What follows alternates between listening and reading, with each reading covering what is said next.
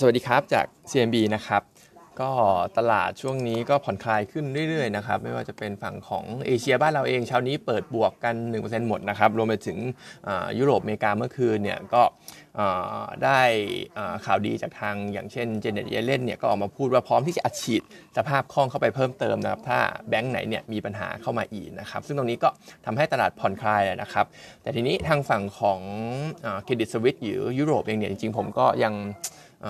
ผ่อนคลายขึ้นก็จริงนะครับ แต่ว่าอาจจะยังมี concern อยู่เพราะว่าเมื่อวานเนี่ย S&P downgrade UBS ไป วันนี้ตามมาด้วย Moody's ก็ downgrade UBS เช่นกันนะครับ ในขณะที่พวกเจ้าหนี้คนถือ AT1 ทั้งหลายเนี่ยออกมาเรียกร้องแล้ว เหมือนจะไปฟ้องกันนะครับว่าเหมือนมันไม่ถูกต้องเท่าไหร่ที่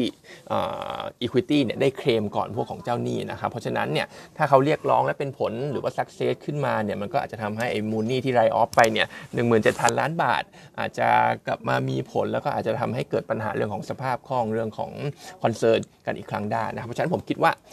ฝั่งของยุโรปดูดีขึ้นจริง แต่ว่าก็ยังไม่จบคงต้องตามกันต่อนะครับเพราะฉะนั้นตีภาพกลับมาที่บ้านเราเนี่ยก็มองว่า เมื่อวานถึงจะ rebound ได้ค่อนข้างดี แต่ถ้าดู volume จริงๆเนี่ยเมื่อวาน trade กันแค่ประมาณ 53,000 ล้านบาทนะครับเพราะฉะนั้นก็อาจจะเป็นการขึ้นที่ไม่ได้แข็งแกร่งสักเท่าไหร่ ถึงแม้กองทุนเนี่ยจะเริ่มหันมาซื้อกันแล้ว แต่ก็ต้องบอกว่าฝรั่งเนี่ยถ้ายังไม่กลับมาก็น่าจะยังไม่น่าจะยังไม่สามารถดันดัชนีเราขึ้นไปไหนกว่านี้ไกลได้นะครับเพราะฉะนั้นกลยุทธ์ช่วงเนี้ก็คงเห็น คงต้องเป็นในทิศทางที่ว่าถ้ามีกำไรก็อาจจะสวิตชิ่งไปตัวอื่นที่มันยังแลกกาดอยู่บ้างสำหรับตัวหุ้นใหญ่ทั้งหลายนะครับแล้วก็เลือกเล่นพวกโดเมสติกเพย์หุ้นใหญ่ทั้งหลายไว้ด้วยนะครับจะน่าจะปลอดภัยมากน่าจะปลอดภัยมากกว่าไปเล่นพวกเกี่ยวกับ external ทั้งหลายนะครับอื่นๆก็อาจจะมี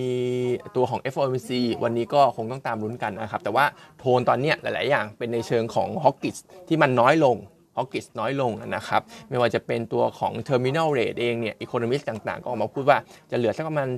4.75 ถึง5%นะครับ อันนี้ปรับตัวลงมาจาก dot plot ที่เคยให้ไว้รอบที่แล้วนะครับ ตอนนี้คนคาดการณ์ว่าความ hawkish เนี่ยน้อยลงแน่ๆ หลายๆคนนะครับบิลแอคแมนโกลแมนอะไรพวกนี้ก็คาดหวังว่า มองว่าไม่อยากให้เฟดขึ้นดอกเบี้ยแล้วแต่จริงๆเนี่ยไม่ขึ้นดอกเบี้ยมันก็เป็นไปได้ยากเหมือนกันนะครับคงต้องขึ้นแหละเพราะว่าเงินเฟ้อเนี่ยยังเอาไม่ลงนะครับแล้วก็ล่าสุดเห็นตัวเลขบ้านมือ 2 ของอเมริกาเนี่ยยอดขายก็ปรับตัวเพิ่มขึ้น month on month ค่อนข้างเยอะด้วยกุมภาพันธ์เนี่ยปรับเพิ่มขึ้น 14%เลยนะครับเพราะฉะนั้นปัญหาเงินเฟ้อเนี่ยยังไงก็น่าจะเป็น priority อันดับหนึ่งของเฟดอยู่ ก็เรื่องของ financial stability เนี่ยก็คงทำควบคู่กันไปนะครับเพราะฉะนั้นความฮอกกิของเฟดต้องบอกว่ายังมีอยู่นะครับเพียงแต่น้อยลงเท่าน้อยเพียงแต่น้อยลงนะครับอื่นๆก็ไอตัวในบ้านเราก็อาจจะมีเลือกตั้งวันที่ 14 นะครับ อันนี้น่าจะขอบมาเรียบร้อยแล้วในขณะที่ตัวของเบมเองเนี่ย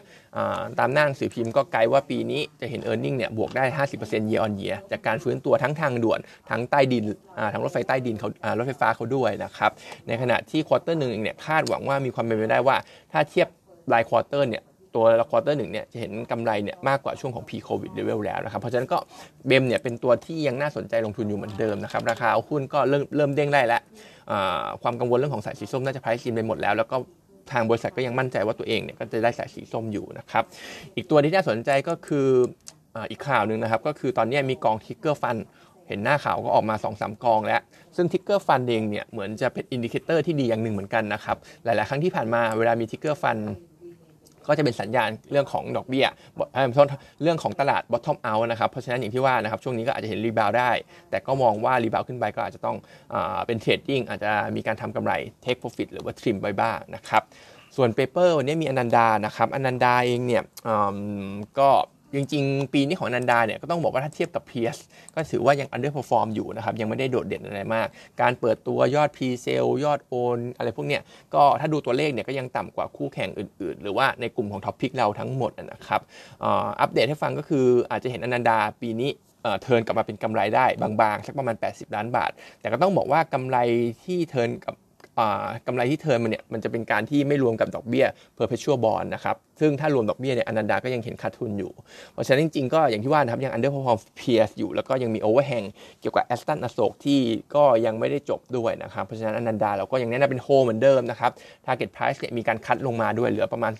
1.33 บาทนะครับแต่จริงอนันดาก็ต้องบอกว่าเขาเป็นน่าจะได้ benefit ที่สุดแหละสำหรับเรื่องของนักท่องเที่ยว